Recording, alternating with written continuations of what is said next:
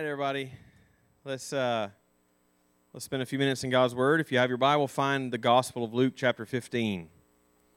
Luke, chapter 15. We're going to look at probably, maybe quite certainly, I don't know, the most well-known parable that Jesus told.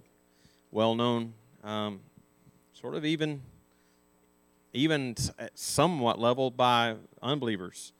Um, or even the it's the parable, parable of the prodigal son. So even that prodigal a prodigal son has that that phrase has become colloquial in our culture, even if they've never even heard the the parable, the whole parable. But um, you know, uh, I think it's we call it the parable of the prodigal son. I think it it might be better described as just a parable of the lost son, or or or even better, lost sons, the parable of the lost sons, uh, since it is a story of a man with two sons, uh, and both sons are highlighted. So it's really not just one of the sons in particular, the prodigal one, that's highlighted here, um, but both of them are. So I think the parable of the, uh, parable of the lost sons might be even a better title for it.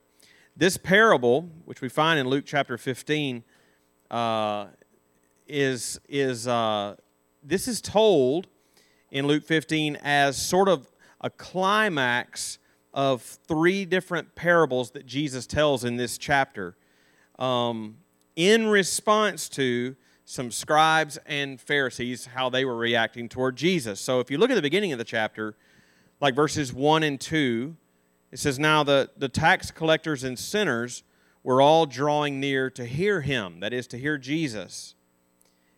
Verse 2 says, The Pharisees and the scribes grumbled, saying, This man, Jesus, receives sinners and eats with them.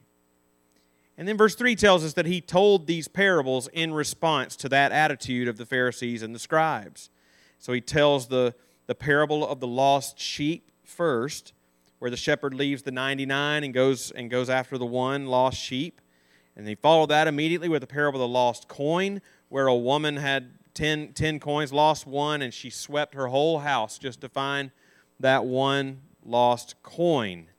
And finally, he tells the parable of the lost sons. So you have lost sheep, lost coin, lost sons. I think you have you lose some of the symmetry there if you go with prodigal. but uh, but uh, anyway, so the parable of the prodigal son or lost sons, I think is far and away the longest um, parable of certainly of those of those three that I just mentioned. Um, but maybe maybe the longest one of all of them. I don't know. Um, but that's our focus tonight. We'll talk about the other two that I mentioned in due time. We're going to read it in just a second, but this parable, I want you to think about it as we read it. This parable has so much to teach us. There's, it's well known, the most well known for a, a really good reason. Not only is it just a, a beautiful story, but it just has so much to teach you about the nature of God and the nature of our sin and the nature of grace, the nature of repentance. It just has so much to teach you about all of those things and probably even more things. So why do I include that this parable here? Because we're thinking about parables this whole year, and and i have chosen some that really seem to highlight the the front end, the beginning of how we come into the kingdom, how we come into to this walk with Christ, and this this this uh, becoming uh, part of His kingdom. The the the front end of that. Um, and we know that, that, that I, I think this fits into that, that, that vein right there. We know that this is talking about that. One, because Jesus said his parables were about the kingdom. And, and he, like I just said, Jesus is telling this parable right here because there were scribes and Pharisees that were grumbling about the fact that tax collectors and sinners were coming to him. And this is about how they come, how somebody should come to him. And um, it, it is talking about how somebody should come to Jesus the first time. But as we read it, you'll see it, it without question has so much to teach us about just walking with Jesus, no matter how long we've been walking with Jesus. So, it's a word for me, it's a word for everybody. So, that being said, Luke chapter 15. Let's read the passage, verse 11. We'll read through verse 32. And he said, There was a man who had two sons. And the younger of them said to his father, Father, give me the share of property that is coming to me. And he divided his property between them. Not many days later, the younger son gathered all that he had and took a journey into a far country. And there he squandered his property in reckless living. When he had spent everything, a severe famine arose in that country, and he began to be in need. So he went and hired himself out to one of the citizens of that country who sent him into his fields to feed pigs. And he was longing to be fed with the pods that the pigs ate, and no one gave him anything. But when he came to himself, he said, How many of my father's hired servants have more than enough bread? But here I perish with hunger. I will arise and go to my father, and I will say to him, Father, I have sinned against heaven and before you I am no longer worthy to be called your son. Treat me as one of your hired servants. And he arose and he came to his father. But while he was still a long way off, his father saw him and felt compassion and ran and embraced him and kissed him. And the son said to him, Father, I have sinned against heaven and before you. I'm no longer worthy to be called your son. But the father said to his servants, Bring quickly the best robe and put it on him, and a, and a ring on his hand, and shoes on his feet, and bring the fattened calf and kill it, and let us eat and celebrate. For this, this my son was dead, and he's alive again. He was lost and is found. And they began to celebrate. Now his older son was in the field, and he, as he came and drew near to the house, he heard music and dancing, and he called one of the servants and asked what these things meant. And he said to him, Your brother has come, and your father has killed the fattened calf because he has received him back safe and sound. But he was angry and refused to go in. His father came out and entreated him. But he answered his father, Look, these many years I have served you I've never disobeyed your command, yet you never gave me a young goat that I might celebrate with my friends. But when this son of yours comes, who has devoured your property with prostitutes, you killed the fattened calf for him. And he said to him, Son, you are always with me, and all that is mine is yours. It was fitting to celebrate and be glad, for this, bro- this your brother was dead and is alive. He was lost and is found. Let's pray. Lord, this, this, uh, these are the words of our Lord Jesus Christ, and because of that, they are your holy, inspired, inerrant, infallible, sufficient, clear, authoritative, and necessary word. Inerrant, infallible, because they are, uh, you are incapable of leading us astray or telling an untruth. Sufficient because you are gracious and have made known to us in these words all that is necessary for us to believe and know in order to be saved. Clear because, oh Lord Jesus, you are such a clear teacher. Authoritative because it's your word. Necessary to us because if you didn't tell us this, there's no way we could find it out. And so, Lord, I pray that you would give us eyes to see the truth in what the Lord Jesus said here. Would you give us minds to understand it, hearts to embrace it, wills to obey it? Give us all ears to hear what the Spirit is saying and give me the help that I need to teach. I pray in Jesus' name. Amen. All right, the main point of this parable, as I've already sort of indicated, is about how different people come to Jesus and which one Jesus receives when they come. Clearly, uh, different approaches to him, like in the, in the preface, like why he told these three parables. To begin with, there were differences in the way that tax collectors and sinners were coming to him and how he received them versus how the scribes and the Pharisees came and how he received them. But every, every detail of this parable that we just read is instructive to us toward that main aim of this, this parable. And I don't know of a better way to address what he says here in this, in this parable than simply to focus on each of the main three characters.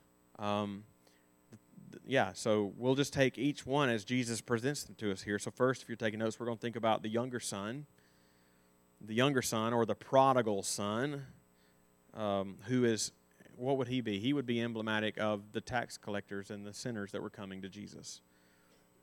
That, that's who he represents in this story, the younger son. And then, then we'll think about the father, who represents, obviously in this story, represents God, represents Christ, represents the character of God, and as he receives those who come to him. And then, third, we're going to think about the older son who receives the focus of the end of the parable. All right, so let's, let's take a closer look and think first about how Jesus describes the younger son here. So the parable begins in verse 11, and it says the, in verse 11 that there was a man who had two sons, two sons, which again, why I think this is, parable is popularly misnamed. Parable's about two sons, not just one.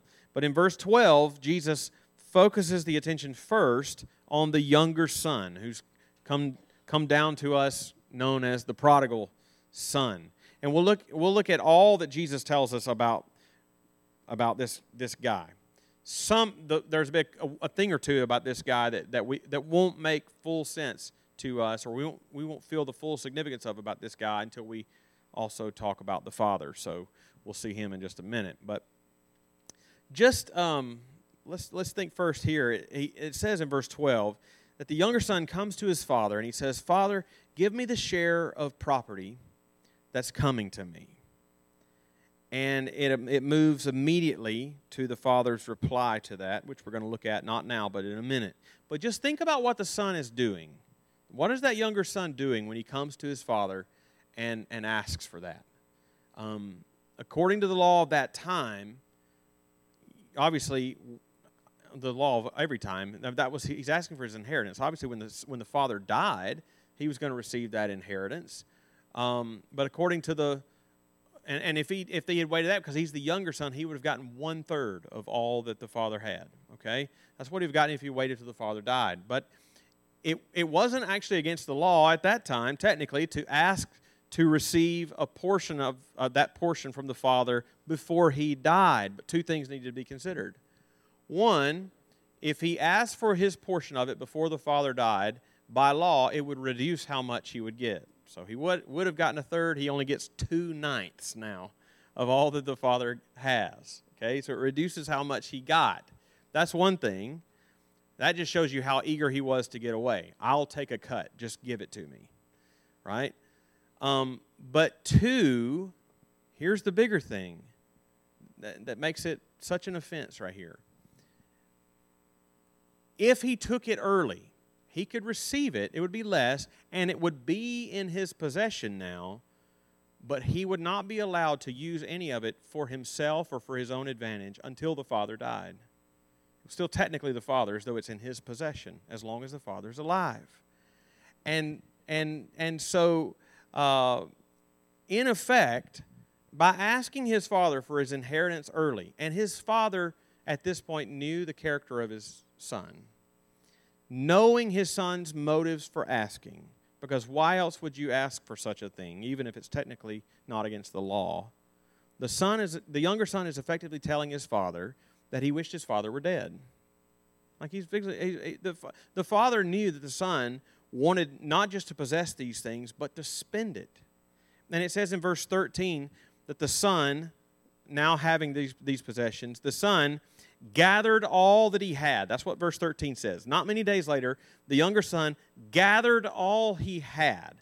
And that language there of gathering all that he had, that language that was used there is, is, was the language of an, uh, an accounting idea, meaning that he took all of that property and liquidated it. He turned it into cash, right? He sold it, turned it into cash, and it says he took that in verse 13, far journey, and he squandered his property in reckless living. Prodigal living is what he did. Prodigal, by the way, you may not have any idea what prodigal means. We don't really use that very much, but prodigal, prodigal just means spending money recklessly. Prodigals, spending resources recklessly, wasteful, wastefully extravagant. Um, this is the direction that our sin often tries to, to push us. It's not the only direction that it pushes us.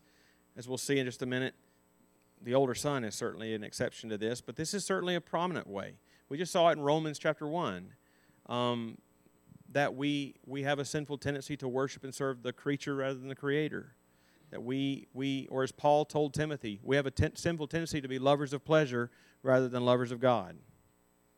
Right?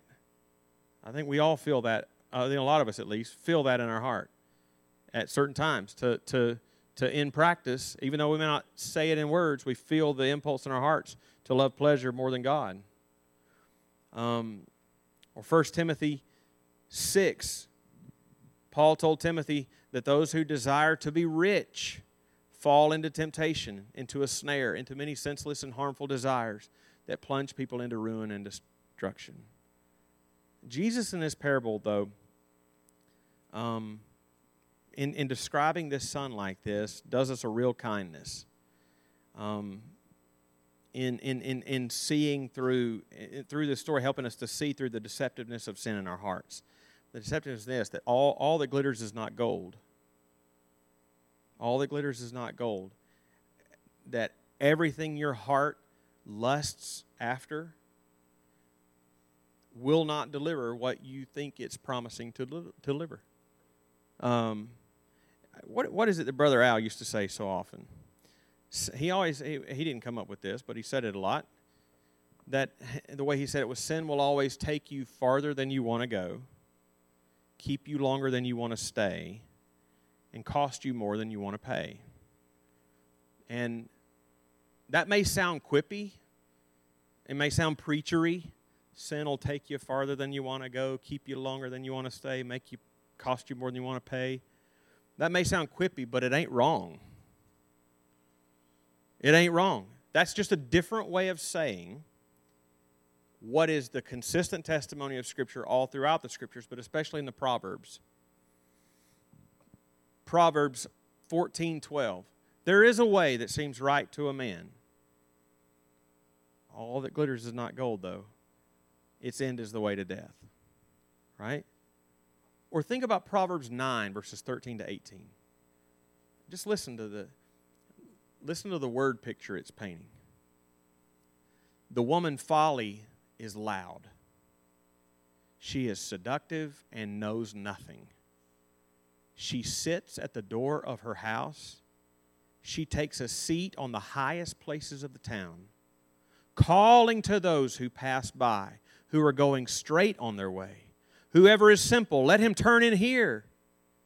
And to him who lacks sense, she says, Stolen water is sweet, and bread eaten, eaten in secret is pleasant. But he does not know that the dead are there, and her guests are in the depths of Sheol. I mean, the proverb says, folly is loud, folly is seductive, folly is in your face. Folly is sitting at the door, not sitting in the house, sitting at the door sitting in the high place, sitting in the highest place in town, the most, mis- most visible, the most trafficked place in town. That's where she's going to be. Calling out to those who are simply trying to walk the straight way. She's going to call out. You don't go looking for temptation, temptation comes looking for you. Offering what really, the, the Proverbs say, offering what really appears sweet and pleasant, pleasure for a moment but like Proverbs 20, verse 17 says, at first it tastes sweet, but in the end it turns to gravel in your mouth. And the younger son found this out. In verse 14, he spent everything. And then something that to him, to him was unforeseen, because sin makes you stupid. Um, he did all that, and a famine hit. And so he went from extravagance to, in verse 15, hiring himself out to as a servant, and not just to any not just any servant to any boss, but he was a Jew now working for a Gentile in a foreign country, and now doing a job that was actually forbidden by Jewish law. He was a pig farmer, a Jew being a pig farmer. And not just that, but the sin brought into, into such depths and such despair that he even wished to eat the slop the pigs were eating, that nobody would give him even that. The, the, the, the shame of the shame of high-handed um, sin, high-handed sin, intentional sin, intentional rebellion against God, selfish rebellion, really. That the, the kind that we see in this parable, uh, the shame of it is seen in a couple of ways. And you need to hear this because everybody's going to be tempted to, to high handed sin more times than you're going to want. The shame is that it's found in a couple of ways. One is the collateral damage of selfish rebellion, the collateral damage of it. What he was saying and what he was doing to his father, whether he realized it or not, is the utter respect, basically saying, I wish you were dead. What, what do you think that did to his father when he did that?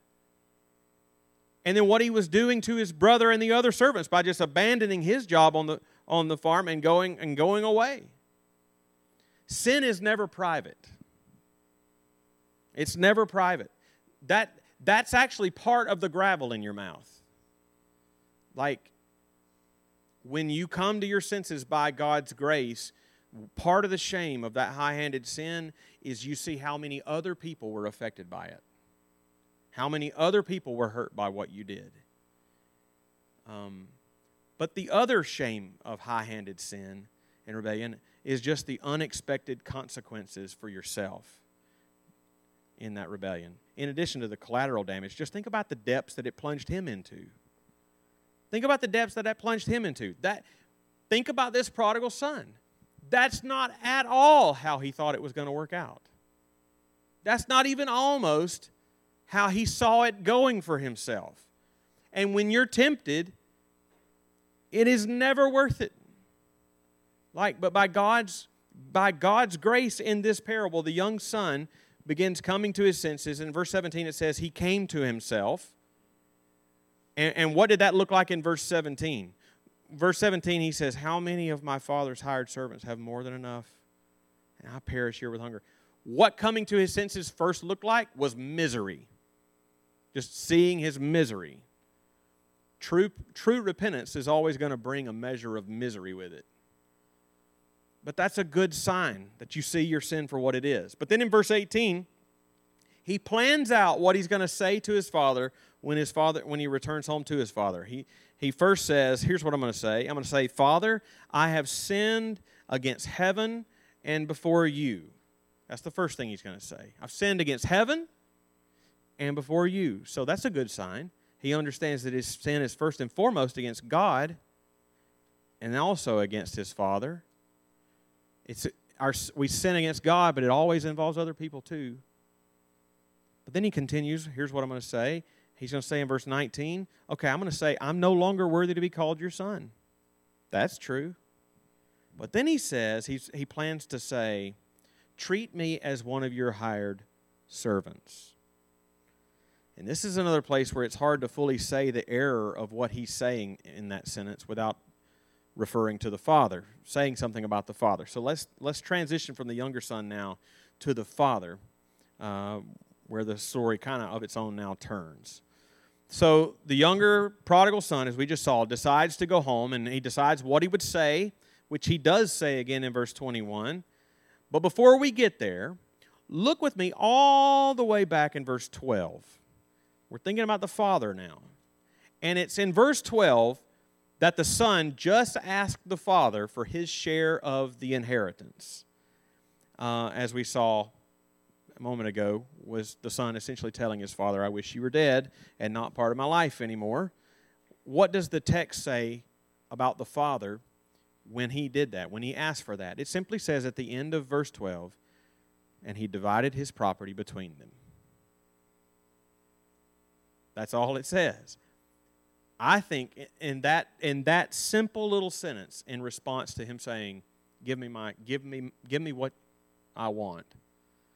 That alone teaches the fathers in this parable representing God his patience, his long suffering, his mercy, his mercy with us despite our utter rebellion and, despising him by our attitudes, by our greater love for lesser things, our actions.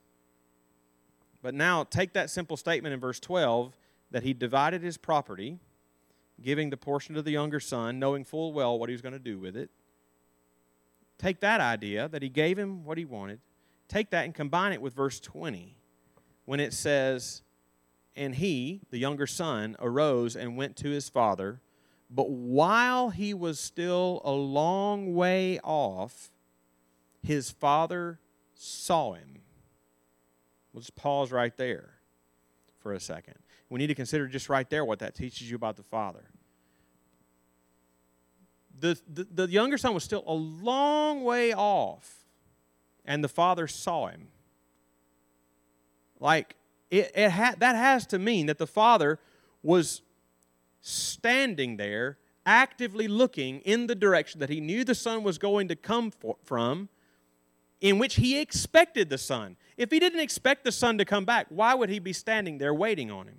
He did expect the son to come back, which tells me if he was standing there, looking in the direction that the son's going to come from, so, looking so intently that when the son is still far off, he sees him coming.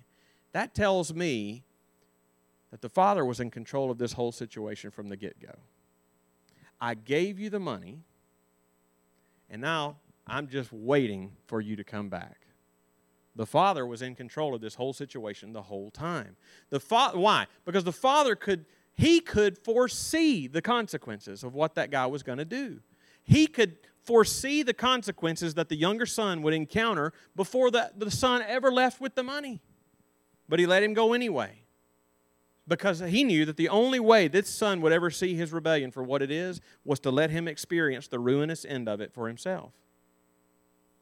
And the father knew the whole time that his son would come back. It was the plan all along. And that's how God often is with us. Like the old confessions of faith put it this way. Just just bear with the older language. And I've read this to you before, but it bears hearing again and again. The, the most wise, righteous, and gracious God does oftentimes leave us for a season. He, he leaves for a season his own children to manifold temptations and to the corruption of their own hearts. Why would God do that? Why, does, why would the most wise, gracious, and holy God, why would he ever leave his children for a season? It tells us why in the confession. One, to chastise them for past sins. Two, to reveal to them the hidden strength of the corruption of their own heart. Three, that they would be humbled. Four, that he might raise them to a closer and more constant dependence upon himself in the future. And five, to make them more watchful against their own sin in the future. In other words, when, we're, when we are tempted to leave God for a season, then He often, according to our experience and perception of Him, also leaves us for a season and lets us go our own way for all those wise and holy and gracious reasons. But look again at, at, at, verse 20. When he saw the when the father saw his son coming, he felt compassion. Only God. And it says he ran. Dudes, older dudes didn't run then. Like that's that would have been unusual. In fact, it would have been kind of faux pas. It would have been like socially wrong in that day because in that day, in that time, it, it would certainly have been wrong for a man of higher standing to run to the aid or the help or the whatever for somebody in a lower standing. The higher running to the lower, it would have brought the, the, the man ridicule in the community for doing something like that. Right? But he didn't care about that. He, the father embraces the ridicule that could have brought. That's, this, that's just, Jesus is foreshadowing his own cross there. Jesus would embrace the ridicule of the world so that the Father could meet us with compassion and embrace when we turn unworthy to him. Now, at this point, I want to bring up something that I brought up earlier. Remember when I said the, what the young, younger son was planning to say? He was planning, that was back in verse 18 and 19. And the last thing he planned to say, because remember he says, he planned to say, I've sinned against heaven and I've sinned against you. I'm no longer worthy to be called your son. And he planned to say, Treat me as one of your hired servants. And what I want to say about that now that I didn't say then is that statement doesn't fully understand repentance. Um, and it doesn't understand repentance because it doesn't fully understand the grace and the forgiveness of the Father either. Because at that point, that statement, treat me like one of your hired servants, that statement sounds like he sees repentance as a debt he needs to work off. But look at what happens, and we often all think like that sometimes too.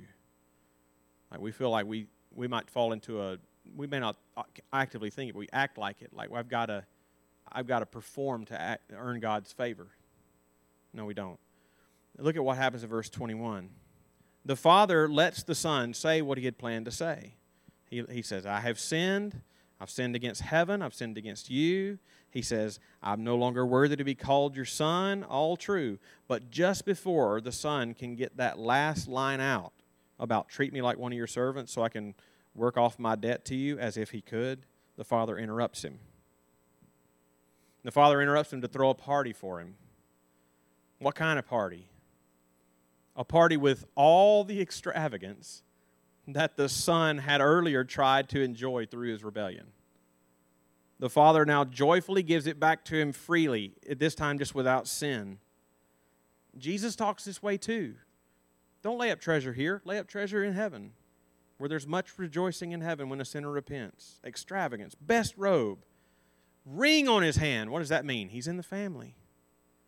You know, uh, shoes on his feet. What does that mean? He's not a slave, he's not a servant, he's a son. Fattened calf, food for the whole community. Eating and celebrating. It's a happy day, right? Psalm 16 11. You make known to me the path of life. In your presence there is fullness of joy. At your right hand are pleasures forevermore. The Father was teaching the Son here not to trade everlasting joy for temporal pleasure that only brings death and sorrow. That's the simple but eternally true message. But this brings us quickly to, quickly to the reply of the older son. Think about with that with me for just a second before we close. Bless you.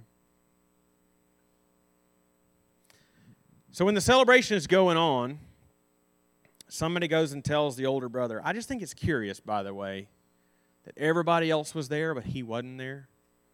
And I just got to think, was he being serious when he was like, hey, servant, what's going on over there? Was he serious? How did everybody else know, but he didn't know? Anyway, verse 28 says, when he found out what was going on, verse 28 says, he was angry and refused to go in. You know, what would have happened if he did go in? Bless you. Did somebody else sneeze? Golly, quit, guys. Um, what would have happened when the older brother would have gone in? Well, by custom, older brother comes into the party, all of a sudden, he's the MC. He's the MC, he's the master of ceremonies, he's the guy that's got to serve the guests, and he's the guy that has to lead the whole celebration for the, for the brother. And he wasn't about to do any of that. Now, at this point, I want, to, I want you to notice something about the Father in verse 28. At the very end of verse 28. What does the father do at the very end of verse 28? It says, His father came out and entreated him. What am I, what am I, why am I drawing attention to that? Because right there, that shows you the father treated both sons the same. He treated both, he went out to both of them. The only, re, the only way, the only difference was the son was coming from further away. But the father was there and went out to the son when the older brother wouldn't come in, the father went out to him. but where, the, where one son was seeking the welcome of his father, the other wasn't. Jared C. Wilson said about this parable Perhaps the most important thing we ought to say about the parable of the lost son is that it is much more about the older brother than the younger. Jesus' subversive teaching is, in effect, who exactly is lost now? And you see this more clearly as the parable continues. Notice verse 29. Look, these many years I have served you. He doesn't even address his father as father. He says, Look. He doesn't even address his father as father. Look at how I have served you. And I have never disobeyed any of your command. I don't fully buy that, but we'll just take that right now. I have never disobeyed any of your command, yet you never gave me a young goat that I might celebrate with my friends. If the younger son saw repentance as a debt to be paid off, the older son didn't see grace as grace, but what was owed to him. The, the younger son saw himself as being in debt to the father, the older son, the, the older son saw the father as being in debt to him. Jared Wilson went on to say, the extended point is more about the older brother's legalism than the younger brother's hedonism. We are spared the details of the son's rebellion, but not of his brother's resentment. And that's true because the older son isn't finished. When he says in verse 30, But when this son of yours came, so he doesn't acknowledge his brother either, this son of yours. He doesn't acknowledge his father, he doesn't acknowledge his brother, and then he slanders both of them. When this son of yours devoured your property with prostitutes. Now, that may have been true. Maybe he spent money on prostitutes in that foreign land to which he went. But we're certainly not told it. And how in the world would the older brother have known? He wasn't there. He hadn't even talked to his brother since he got back. So he slanders his younger brother by saying that kind of thing about him. Then he slanders the character of his father. When instead of rejoicing, he indicts his father for killing the fattened calf. You shouldn't have done that. The older son cannot conceive how that is right. He cannot, he cannot imagine how it is right that his father would do that for that son. Why can he not conceive of that? Because he cannot conceive of how we can receive any that how how how what we he, all he can think of is we receive what we receive from God is what we earn. Like he has no concept of grace. And that that that also seems to be because he neither understands his father in the sense that his father represents the holiness of God here, or his sin, because he, he can actually say he never disobeyed a command. Which, if, yeah, really? But you, act, you would have to, at the very least, water down your understanding of sin to say you don't have any of it. Interesting, that's the last word. That's the last word we hear from the, the older brother. And Jesus sort of he, he just tells that, and then the, then the parable just kind of ends. There's not even like a formal conclusion to the parable. What we're left with is this. The, fa- the, the, the father tried to make the older son see that all that the older son has is not because of what the older son had done. Thank you for always obeying my command, but that's not why you have what you have. You have what you have because you're my son. But he mistook his role as being a slave. And the father tries to help the older son see how all he has is by the father's goodness and generosity, quite apart from any of his works. And this is no different than for the son, the younger son, who returned to him in repentance. This parable told a story about, about two sons. Two sons who were separated from the father because both were blind. Both were blind. One was blind by his sin and rebellion, the other was blind because of his self righteousness. And none, none are so blind as those who will not see, do not want to see. Both needed to return to the Father. Both were prodigal in a sense. And the Father went out to both of them, and he received the one who saw his sin and repented. Both sons might be in this room tonight, you know? Because Jesus is telling this parable to us as much as he was to the scribes and the Pharisees. Both, both, both sons might be here tonight, but this parable teaches us that the Father's willing to receive both if we're willing to forsake our ways and come to Him. Let's pray. Lord, thank you so much for grace. Lord, thank you that um, thank you that that that both sons are here. Thank you that that uh, there are many many prodigals here tonight, Lord. I know in my life I've been a prodigal. I know that in my life um, I have walked down roads I should not have walked down. I have I have sinned with a high hand. There's so many of us in the room.